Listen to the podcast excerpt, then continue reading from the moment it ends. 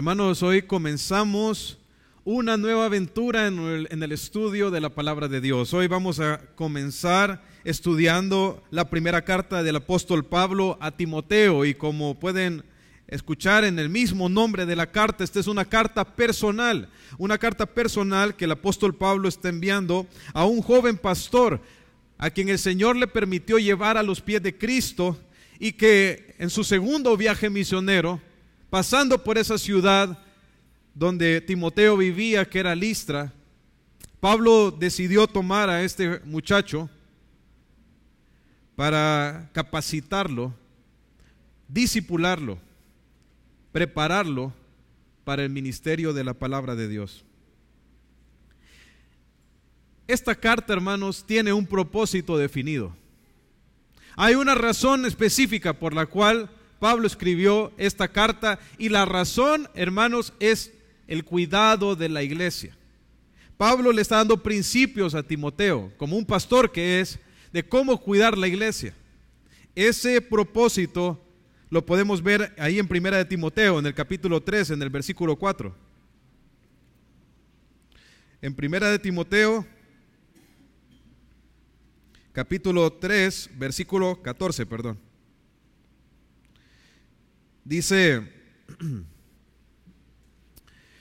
esto te escribo, aunque tengo la esperanza de ir pronto a verte, para que si tardo sepas cómo debes conducirte en la casa de Dios, que es la iglesia del Dios viviente, columna y baluarte de la verdad. Si se fijan, claramente Pablo ahí nos está, nos está mostrando el propósito. Dice que él le dice a Timoteo, esto te escribo, dice, porque tengo la esperanza de ir a verte, dice, para que si tardo, dice el 15, sepas cómo conducirte en la casa de Dios. O sea, Pablo le está diciendo a Timoteo que esta carta se le está escribiendo para que él sepa cómo debe de actuar en la iglesia, cómo debe de conducirse, cómo debe de llevar a cabo la función para la cual el apóstol Pablo lo dejó en la iglesia de Éfeso, porque es en Éfeso donde está Timoteo. Entonces, ya que el tema, hermanos, de esta carta es el cuidado de la iglesia, entonces vamos a ver temas como, como cómo lidiar con los falsos maestros y, y la mala doctrina. Un peligro que se encuentra en la iglesia todo el tiempo es por los falsos maestros. Entonces el apóstol Pablo le va a dar principios a Timoteo en cómo lidiar con los falsos maestros, cómo lidiar con la mala doctrina. También otro peligro que enfrenta la iglesia es de vivir vidas de impiedad. Entonces Pablo va a dar principios acerca de la importancia de, de, que los hermanos, de que como iglesia vivamos en santidad y de que los líderes sean hombres que también viven en santidad. También vamos a ver, hermanos, en, a medida que vayamos estudiando esta carta, con respecto a cómo o cuáles son los roles de los hombres y de las mujeres en el ministerio, en la iglesia. Ahora bien, en el inicio de esta carta, o podríamos decirlo así, en la sección que nos compete esta mañana, que es el inicio, los primeros versículos de esta carta, vemos a Pablo dando principios a Timoteo con respecto a cómo lidiar con los falsos maestros y con la mala doctrina.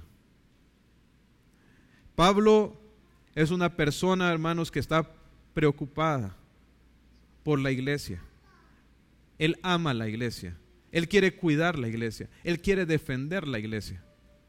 Y alguien de quien la iglesia necesita ser defendido es de falsos maestros. ¿Verdad? Y Pablo quiere dejó a Timoteo aquí en Éfeso justamente para esa labor y eso es lo que vamos a estar viendo el día de hoy. Entonces quiero invitarles a poder abrir sus Biblias e ir a Primera de Timoteo capítulo 1, versículo 1. Primera de Timoteo capítulo 1, versículo 1.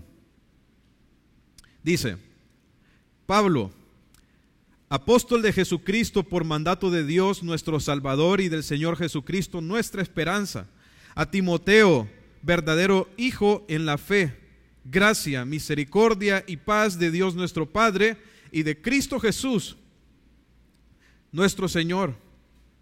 Como te rogué que te quedases en Éfeso cuando fui a Macedonia, para que mandases algunos a que no enseñen diferente doctrina, ni presten atención a fábulas y genealogías interminables que acarrean disputas más bien que edificación, que es de Dios, que es por la fe, así te encargo ahora, pues el propósito de este mandamiento es el amor, nacido de corazón limpio y de buena conciencia y de fe no fingida, de las cuales cosas, desviándose algunos, se apartaron a vana palabrería, queriendo ser doctores de la ley, sin entender ni, ni lo que hablan, ni lo que afirman. Pero sabemos que la ley es buena si uno la usa legítimamente, conociendo esto que la ley no fue dada para el justo, sino para los transgresores y desobedientes, para los impíos y pecadores, para los irreverentes y profanos, para los parricidas y matricidas, para los homicidas, para los fornicarios, para los sodomitas, para los secuestradores, para los mentirosos y perjuros, y para cuanto se oponga a la sana doctrina según el glorioso evangelio del Dios bendito que a mí me ha sido encomendado. Entonces, leí todo el texto, hermanos, para que nos demos una idea del todo, ¿verdad? Pero vamos a ir viendo parte por parte. Ahora, noten que de inicio, Pablo le recuerda a Timoteo la razón para la cual él lo dejó en Éfeso. Era para cuidar la iglesia, para defender la iglesia. Otra cosa, hermanos, es que, que es importante que tengamos presente, es que esta es una carta personal. Esta es una carta que Pablo está escribiendo para Timoteo. O sea, Pablo es alguien que le preocupa a la iglesia y Timoteo es un hombre que también le importa a la iglesia. Entonces, estas dos personas que se nos presentan en los primeros dos versículos son, si podríamos decir así, los defensores. Los hombres que Dios ha levantado para plantarse firmes para defender la iglesia. Ahora, ¿cuáles son las características de estos hombres, de estos defensores? Estos hombres que Dios estaba utilizando para cuidar de la iglesia. Bueno, primeramente, hermanos, vemos que eran hombres convertidos, convertidos.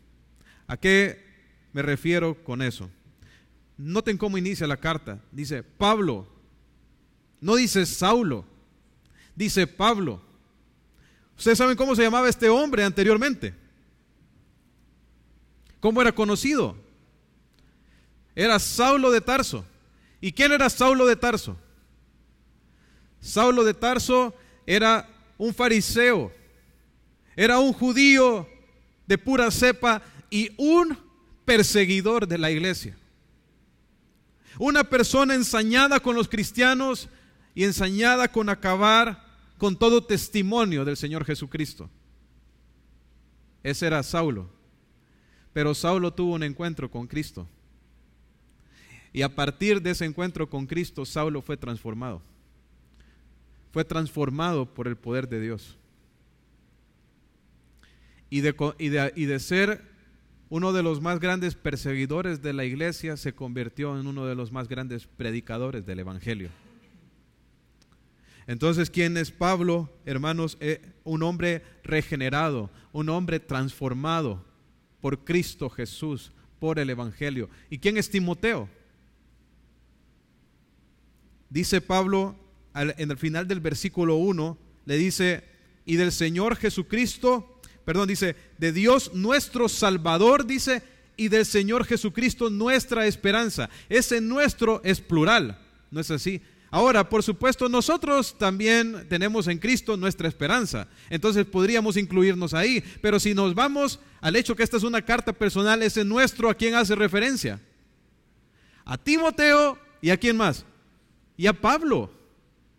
O sea que cuando él, está escribiendo esta carta, él está diciendo, él está diciendo, Dios nuestro Salvador es, está diciendo, le está diciendo a Timoteo, mi Salvador y tu Salvador. Entonces, ¿quién era Timoteo? Un hombre que al igual que Pablo había sido salvado, había sido rescatado del poder del pecado, que había sido perdonado, que se le había concedido la vida eterna. Ese era Timoteo. Dice que tienen a Dios como su Salvador y a Jesucristo como la esperanza. ¿Por qué? Porque a través de Jesucristo. Por causa de Jesucristo, hermanos, es que nosotros tenemos herencia en los cielos y tenemos esperanza de la resurrección de los muertos. Entonces, vemos que tanto el apóstol Pablo como Timoteo eran hombres que habían sido salvados, rescatados, perdonados, limpiados por la fe. Ahora, pero no solamente eso, sino que también vemos que eran hombres llamados por Dios. Dice el apóstol Pablo, o, mm, ahí en el versículo 1, él habla acerca de su llamado. Dice que él era apóstol de Jesucristo por mandato de Dios, dice, de nuestro Salvador. Y bueno, hermanos, hemos hablado anteriormente con respecto a la naturaleza del llamado apostólico de Pablo. Pablo lo que está haciendo aquí es reiterándolo de nuevo como lo ha hecho en otras cartas. Él está mostrando de dónde viene su autoridad como apóstol de Jesucristo y es y vino esta autoridad vino por mandato directo de Dios. Ahora, hermanos, solo hay doce hombres que fueron llamados de esta manera. Y como hemos mencionado antes, y vuelvo, y vuelvo a repetir, valga la redundancia, el muro de la ciudad celestial, hermanos, solamente tiene doce cimientos. Y en esos doce cimientos están escritos los nombres de los doce apóstoles del Cordero, porque el Cordero no tiene más apóstoles. Uno de esos apóstoles cayó, que es Judas, y otro apóstol fue injertado, que fue el apóstol Pablo. Entonces tenemos, hermanos, que Pablo recibió esta autoridad de Dios para ejercer este ministerio. Ahora el ministerio de apóstol es bien importante, porque este ministerio, hermanos, era un ministerio no solamente de predicación, sino también de revelación. El Señor Jesucristo iba a usar a los apóstoles para revelarnos su palabra. Eso es el Nuevo Testamento. ¿Qué es lo que tenemos en el Nuevo Testamento? La revelación de Dios a través de los apóstoles. Ahora, es bien importante que nosotros tengamos eso presente, especialmente cuando estamos hablando con respecto a los falsos maestros. Porque una de las cosas que el Pablo menciona que, los, que el Señor Jesucristo mencionó, que los apóstoles mencionaron, que de hecho estudiamos cuando vimos la primera carta de Pablo, la segunda carta de Pablo, perdón, a los Corintios, es que se estaban levantando en la iglesia falsos apóstoles. ¿Y por qué Satanás, hermanos, trata de introducir falsos apóstoles dentro de la iglesia? ¿Por qué hombres se quieren levantar a sí mismos como apóstoles? ¿Sabe por qué? Porque quieren ostentar la misma autoridad que los apóstoles de Jesucristo. ¿Para qué? Para decir que tienen revelación nueva y que su palabra está al mismo nivel de autoridad que esta doctrina. Y como esta doctrina no justifica las cosas que ellos piensan y las cosas que ellos quieren hacer, entonces ellos necesitan elevarse al nivel de apóstol para poder decir lo que quieren para poder sembrar en la iglesia mala doctrina. Y por eso es importante que nosotros entendamos bien este principio del llamado apostólico. Ahora, Pablo fue llamado para ser apóstol y Timoteo a qué fue llamado?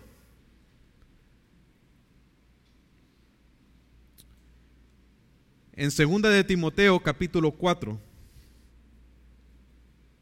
se nos muestra cuál fue el llamado de Timoteo. En el versículo 2 de, de 2 Timoteo 4, le dice Pablo a Timoteo, predica la palabra. O sea que el ministerio de Timoteo, el llamado de Timoteo, era la predicación de la palabra de Dios. Y en el versículo 5, Pablo le dice que sea sobrio en todo. Y, pero mire lo que, que dice al final, haz obra de evangelista. ¿Y qué dice ahí? Cumple tu ministerio. ¿En qué consistía el ministerio de Timoteo, hermanos? El, ministerio de Timoteo era ser un pastor y un evangelista, un maestro, un expositor de la Biblia. Ahora, esto es bien interesante, hermanos. Que a pesar de que Timoteo fue un discípulo del apóstol Pablo, de hecho podría decir que el más cercano, al punto que era tan cercano Timoteo a Pablo, que en Primera de Corintios 16, 10, Pablo cuando le está, le está diciendo a la iglesia, y si llega Timoteo, dice, mirad que esté con vosotros con tranquilidad, porque Él hace la obra del Señor así como yo. O sea que Pablo cuando le dice a los corintios, o les habla a los corintios de Timoteo, dice que Timoteo hace la obra de Dios igual que Él. A pesar de que Timoteo estuvo tan cercano del apóstol Pablo, y que Pablo habla de él como alguien que hace la obra igual que él, en ningún, en ningún lugar se le llama Timoteo apóstol. En ningún lugar se le da a Timoteo ese lugar de autoridad que tenía el apóstol Pablo o los demás apóstoles. Ahora, ¿qué más eran estos hombres, hermanos? Estos hombres eran hombres maduros en la fe, no eran hombres neófitos, no eran recién creyentes, no eran niños en Cristo, no eran hombres carnales. ¿Cómo lo sabemos? Primeramente porque ahí en este texto se nos dice con respecto a Timoteo, ¿qué dice Pablo? Que él es verdadero hijo en la fe. La idea de verdadero es genuino. ¿Qué significa esto? Que Timoteo, por su manera de vivir, porque él dice hijo en la fe, por su vida de fe, su vida de obediencia, su vida conformada a la palabra, él había dado testimonio de que él era un verdadero hijo de Dios. Eso es madurez espiritual, hermanos. Cuando nosotros, a través de nuestra vida, testificamos que realmente nos hemos convertido de nuestros pecados, que realmente el Señor Jesucristo ha venido a morar a nuestra vida. ¿Sabe? Esto es lo que se debería de decir de cada uno de nosotros. Que somos genuinos, verdaderos cristianos, no hipócritas, no falsos, no superficiales, sino verdaderos, genuinos. Por eso Dios quiere que nosotros crezcamos en la fe, para que podamos dar testimonio a otros de que la, nuestra fe es real de que el Señor nos ha perdonado, de que el Espíritu Santo ha llegado a morar a nuestra vida. Y, y Pablo también lo era, era un hombre maduro. Lo menciona en Filipenses, él dice, así que todos los que somos perfectos, esto mismo sintamos. Si otra cosa sentís, esto también lo, os lo revelará Dios. O sea, Pablo dice los que somos perfectos. Pablo no está diciendo de que él nunca falla. De hecho, anteriormente dice, no que ella sea perfecto. La idea de perfecto aquí es completo, maduro. Qué importante, hermanos, estos principios, porque para cuidar la iglesia se ocupan hombres así. Dios usa hombres con estas características para velar por el bienestar espiritual de la iglesia. Ahora, pero, ¿qué más? Los hombres que van a cuidar la iglesia necesitan ser hombres también fortalecidos por el Señor. Pablo le desea a Timoteo tres cosas en esa introducción. ¿Cuáles son? Gracia, misericordia y qué más? Y paz. ¿Qué es la gracia de Dios? Hermanos, la gracia de Dios es el poder que Dios nos da para poder vivir vidas de santificación. Por la gracia de Dios somos salvos, pero también por la gracia de Dios somos santificados. Considerar la gracia de Dios solamente para la salvación es tener un entendimiento muy corto de lo que es la gracia. La gracia de Dios vino a nuestra vida para transformarnos y hacernos a la imagen del Señor Jesucristo. Pablo deseaba que Timoteo tuviera esa gracia en su vida. Pero ¿qué más? Misericordia. La misericordia de Dios, hermanos, es un anhelo profundo un anhelo entrañable de que Dios tiene por el bienestar de sus hijos. Es donde Dios conoce nuestra condición y Él está obrando todas las cosas a nuestro favor. Ahora, ¿qué otra cosa? Paz, paz. Una bendición espiritual que los creyentes tenemos es la paz. Tenemos, hermanos, paz con Dios, porque nuestros pecados han sido perdonados. Tenemos paz con las demás personas. ¿Por qué? Porque porque Dios nos ha perdonado, ahora tenemos la capacidad para perdonar a los demás también sus ofensas. Pero no solamente eso, tenemos paz en las tribulaciones y en las dificultades, porque sabemos que nuestro Dios está usando todas las cosas para nuestro bien. ¿Por qué para Pablo es tan importante que estas tres cosas estén en la vida de Timoteo? Porque el ministerio que Timoteo iba a hacer no era un ministerio fácil. Y para poder hacerlo él necesitaba esas tres cosas. Él no iba a poder permanecer firme, llevar adelante esta obra sin tirar la toalla, sin esos tres elementos, sin el poder de Dios en su vida, sin la misericordia de Dios, esa seguridad de que Dios estaba obrando todas las cosas para su bien, a su favor, y sin la paz de Dios, sin la parte, sin, sin, la paz de Dios, que esa paz que viene de esa comunión con el Señor, esa paz que, que nos recuerda que, que viene del hecho, perdón, que hemos sido perdonados por el Señor y que también podemos perdonar a otros. No se puede hacer el ministerio sin estas cosas, no podemos defender la iglesia sin estos tres elementos, hermanos. Ahora bien, ¿de qué hay que defender la iglesia? Miren en el versículo 3. Pablo le dice, como, que, como te rogué que te quedases en Éfeso cuando fui a Macedonia, para que mandases, dice, a algunos, dice, que no enseñen diferente doctrina. Entonces, ¿de quién tiene que ser defendida la iglesia? tiene que ser defendida de falsos maestros, personas que se levantan en la iglesia y que empiezan a enseñar una doctrina distinta, una doctrina diferente. Dice aquí que Pablo le tuvo que rogar a Timoteo. Dice, como te rogué, le dice, que te quedases en Éfeso cuando fui a Macedonia. O sea que los dos estaban en Éfeso, Pablo y Timoteo estaban en Éfeso. Sin embargo, Pablo iba a salir a Macedonia en Macedonia estaba la iglesia de Filipos, ¿verdad? De pronto Pablo tenía que ir a visitar esa iglesia. Entonces Pablo tenía que salir, pero había un problema de falsos maestros dentro de la iglesia. Y esta iglesia no se podía quedar sola. Este problema tenía que ser atacado de manera inmediata y puntual. Entonces Pablo sabía de que era necesario que alguien se quedara ahí. Y en este caso, Pablo le dice que quédate Timoteo. Pero Pablo le tuvo que rogar, o sea que de pronto Timoteo, hermanos, tenía un poco de inseguridad con respecto a esto. Y lo vemos más adelante porque Pablo le dice en el capítulo 4, ninguno tenga en poco que tu juventud, porque Timoteo era un hombre joven y él tenía que enfrentar a falsos maestros que en algunos casos, hermanos, eran pastores. O sea que Timoteo es dejado ahí como pastor para detener, parar otros pastores. Por eso es bien importante, hermanos, que haya más de un solo pastor en la iglesia. Es bien importante el pastorado plural.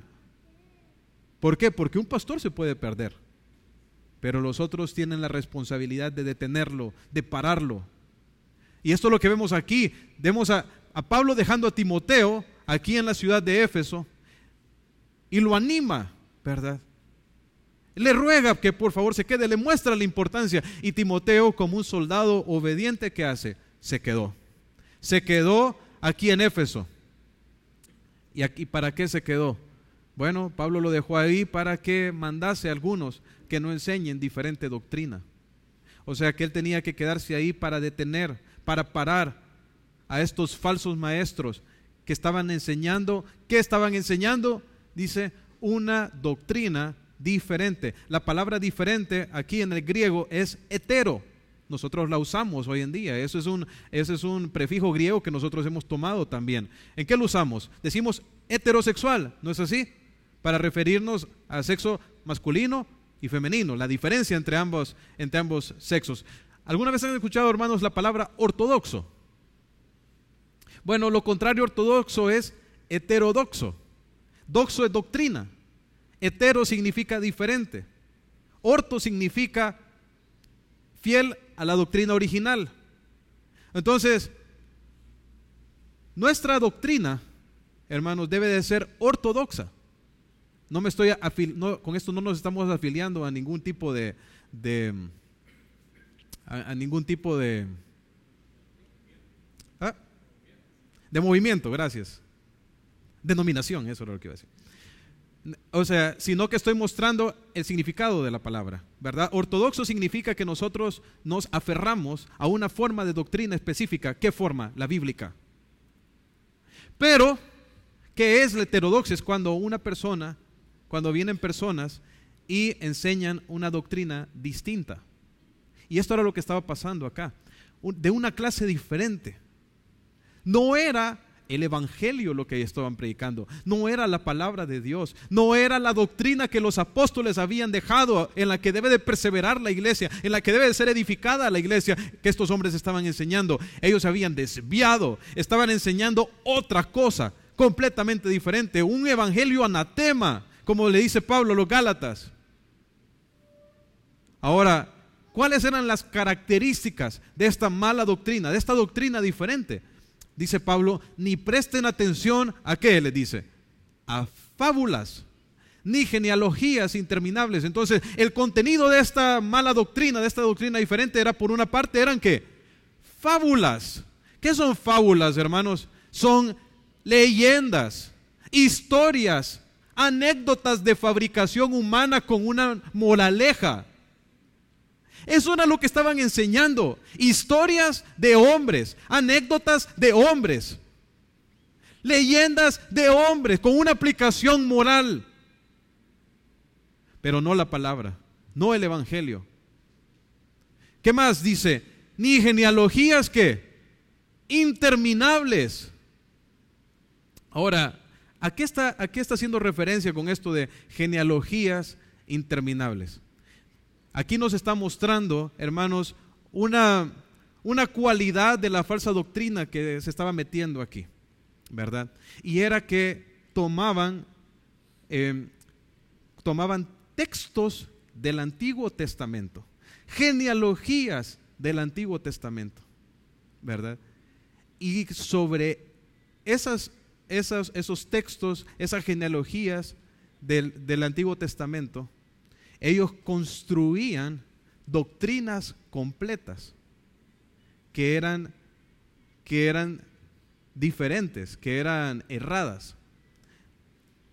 Una, esto fue bien interesante, un, un, un erudito del Antiguo Testamento dijo que era, los judíos eran expertos, eran expertos para tomar genealogías y textos del Antiguo Testamento, sacarlos fuera de contexto, interpretarlos de manera alegórica y construir toda una doctrina a la luz de esa interpretación.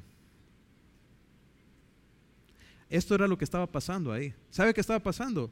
Habían personas que estaban tomando textos del Antiguo Testamento, estaban tomando, estaban tomando genealogías del Antiguo Testamento y en base a su propia imaginación, estaban interpretando esos textos y habían construido doctrinas completas y las estaban enseñando.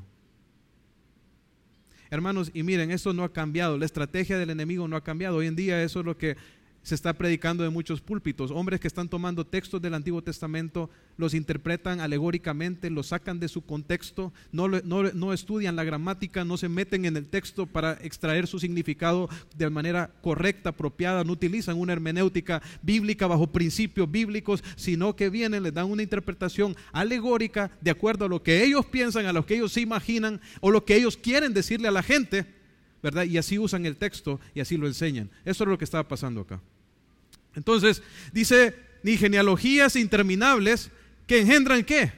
Y esto es bien importante, hermanos. ¿Por qué es tan importante que nosotros cuidemos la iglesia de la mala doctrina? Por lo que la mala doctrina produce.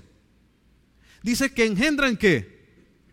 contiendas, disputas, dice ahí. O sea que la mala doctrina, ¿qué genera? ¿Qué trae a la iglesia? Trae conflicto, trae pleitos, trae divisiones. ¿Saben qué es lo que Satanás quiere? Tenernos a nosotros peleando entre nosotros. ¿Para qué? Para que el mundo no pueda ver el amor de Cristo a través de nosotros. ¿Y cómo hace eso? A través de la mala doctrina. Pero no, noten que más, dice que engendran disputas más bien que qué, en vez de qué, de edificación. O sea que la mala doctrina no edifica. No le ayuda a usted a crecer en su relación con Dios, a ser cada vez más santo, a amar más al Señor y amar más a los demás. No crece espiritualmente. Se estanca, incluso retrocede, porque en lugar de usted estar avanzando en su relación con Dios y en su vida de santificación, se la vive peleando con las demás personas. La mala doctrina vuelve a la iglesia estéril espiritualmente, muerta espiritualmente. Ahora bien, ¿por qué, hermanos? Entonces tenemos que defender la iglesia. Bueno, por una parte, porque queremos defender la edificación, porque queremos que cada creyente crezca espiritualmente y la mala doctrina no va a llevar a cabo eso. Entonces, por eso es tan importante que prediquemos la sana doctrina. ¿Para qué? Para que los creyentes avancen, crezcan en su relación con Dios, en santificación.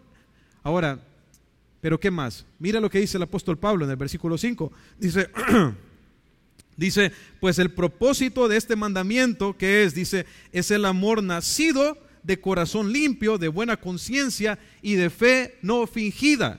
¿Qué está diciendo Pablo? Le está diciendo cuál es el propósito, la razón por la cual está dando este mandamiento. ¿Por qué es importante que Timoteo detenga a estos falsos maestros?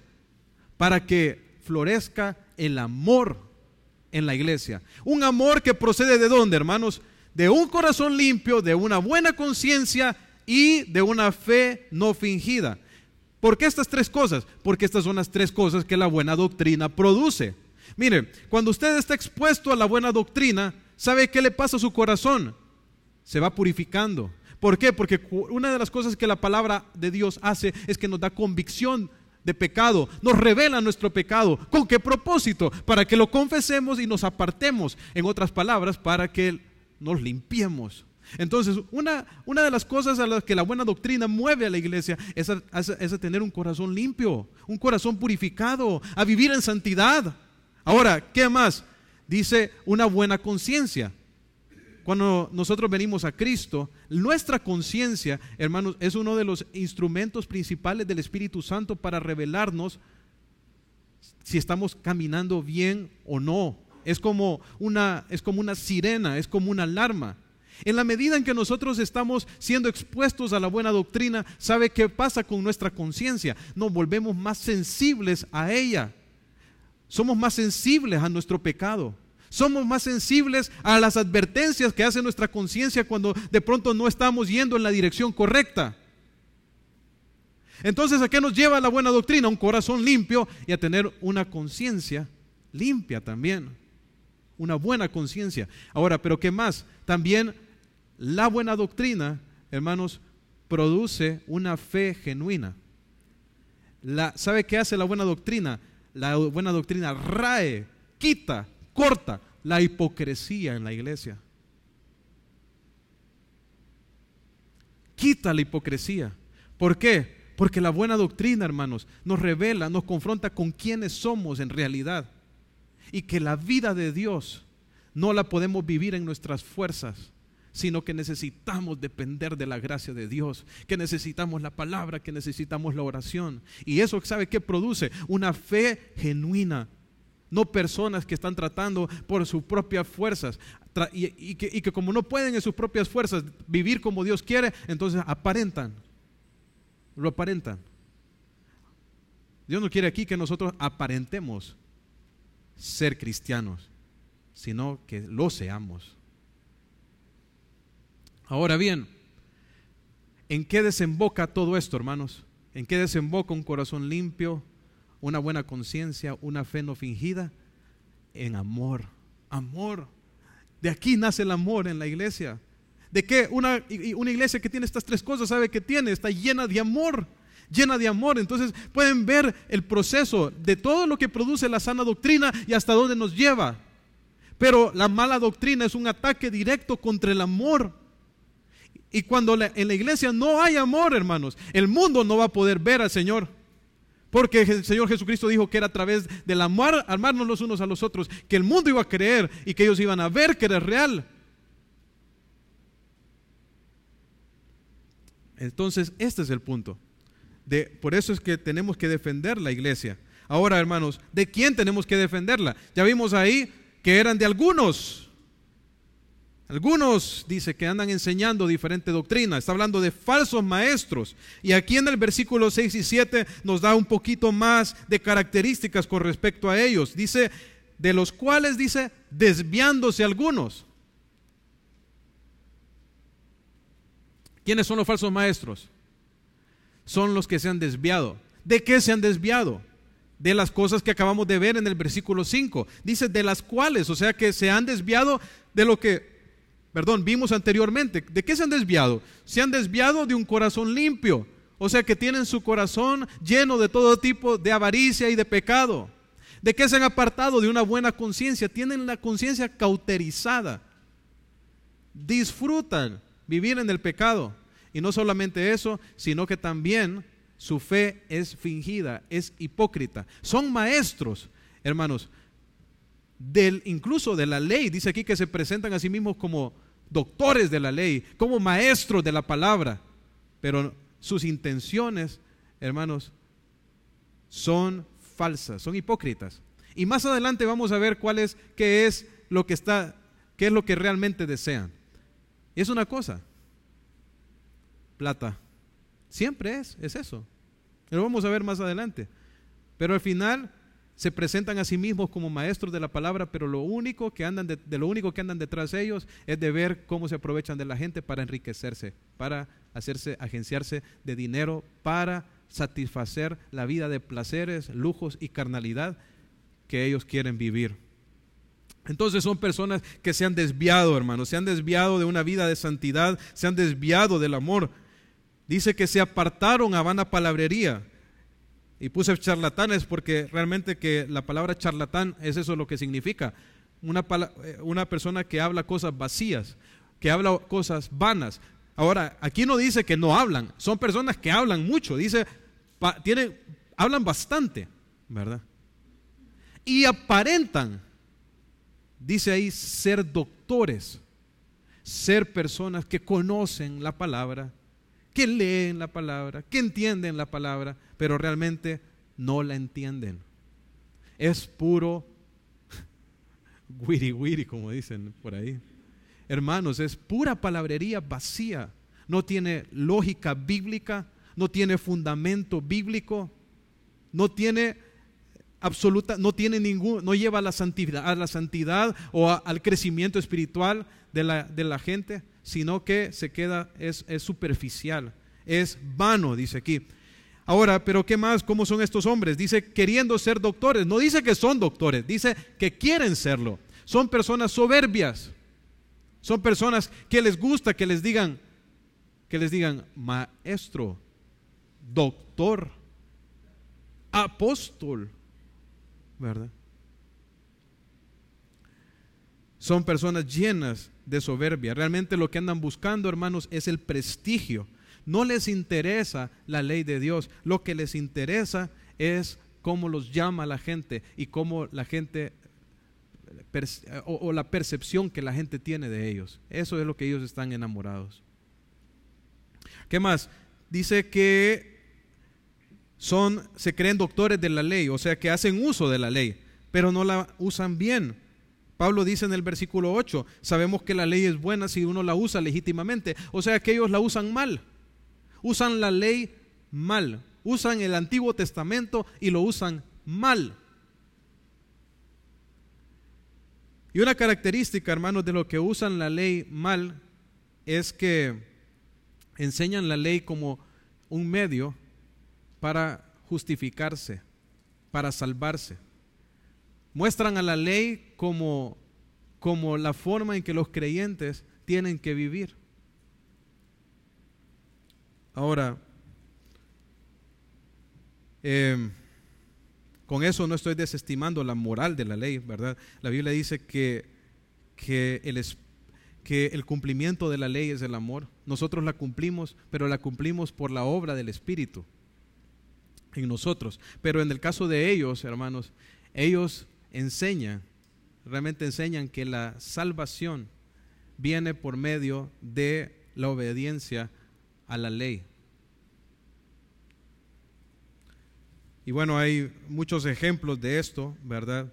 Eh, he platicado con muchas personas que han salido de iglesias de este tipo, donde se enseña de esta manera.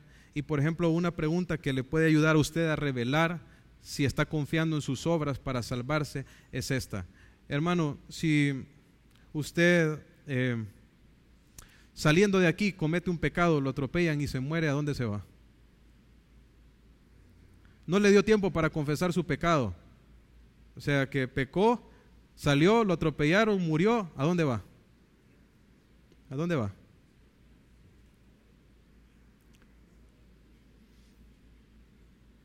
Ya me tienen preocupado, hermanos. Al cielo, por supuesto. ¿Por qué?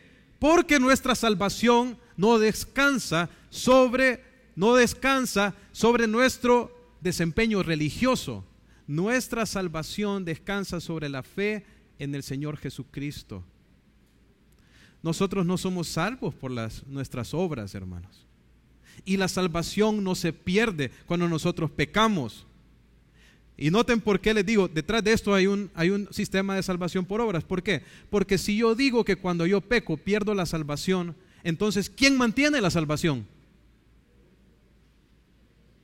Si yo cuando peco pierdo la salvación, entonces ¿quién, ¿de quién depende la salvación?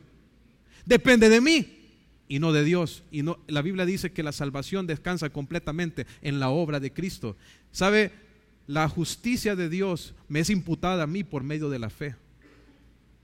No soy salvo por obras. Ahora, Cuidado, ¿verdad? También, porque esto no significa, ay, qué, bien, qué bueno que dijo el pastor, ahora puedo ir a pecar como.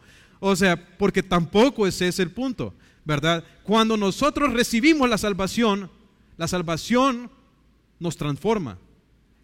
Entonces, no es que, Dios nos deja así, ¿verdad? Para que vivamos en pecado, no. Él nos perdona, nos limpia y nos da un nuevos deseos, nos, nos hace nacer de nuevo. Entonces ahora perseguimos la, santidad, perseguimos el vivir conforme a la voluntad de Dios, pero no perseguimos la santidad para ganarnos la salvación, perseguimos la santidad porque ya tenemos la salvación, porque el Señor ya me perdonó, ya me limpió, porque el amor inquebrantable del Señor ha venido a mi vida.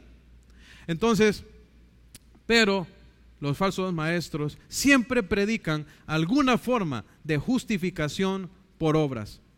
La diferencia entre el verdadero cristiano, cristianismo, el cristianismo verdadero y todo lo demás, hermanos, descansa en este punto, en, el, en la gracia de Dios, en cuál es la base para la salvación.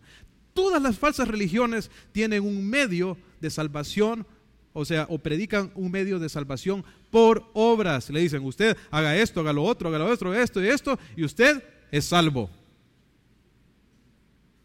Pero nosotros, ¿qué decimos?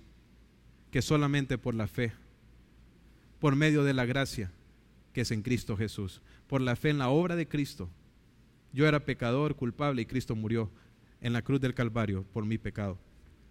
Entonces, ¿De quién hay que defenderla, hermanos? De los que distorsionan la doctrina, de los legalistas, de los ignorantes. Realmente no conocen la verdad. Ahora, ¿cómo defendemos la iglesia, hermanos, de, los falsos, de la mala doctrina?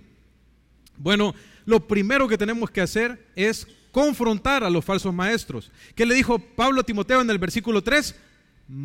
dice que mandases a algunos a que no enseñen diferente doctrina. Ese, ese verbo mandar es una orden de carácter militar, parangelo en el griego. ¿Qué es lo que está diciendo?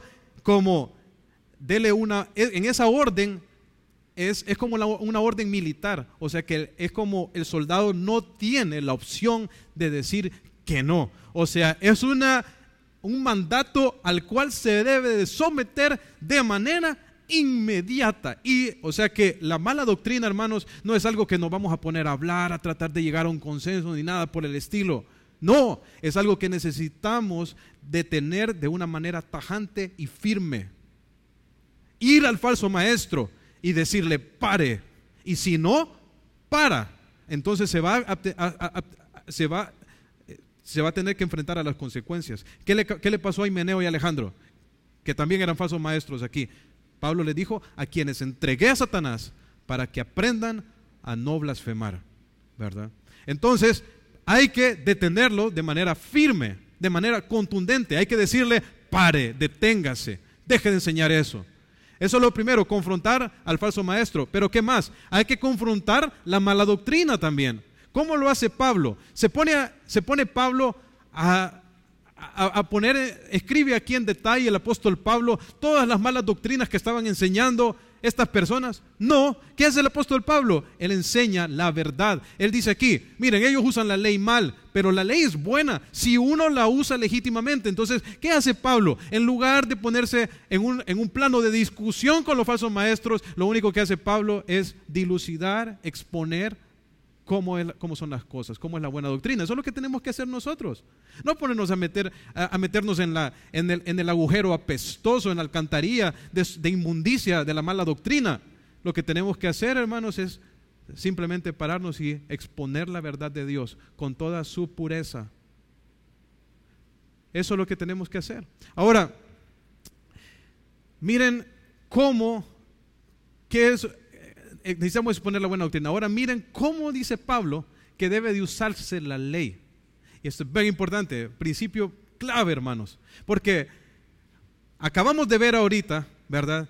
Que no nos podemos salvar por nuestras buenas obras. En otras palabras, no nos podemos salvar por cumplir la ley.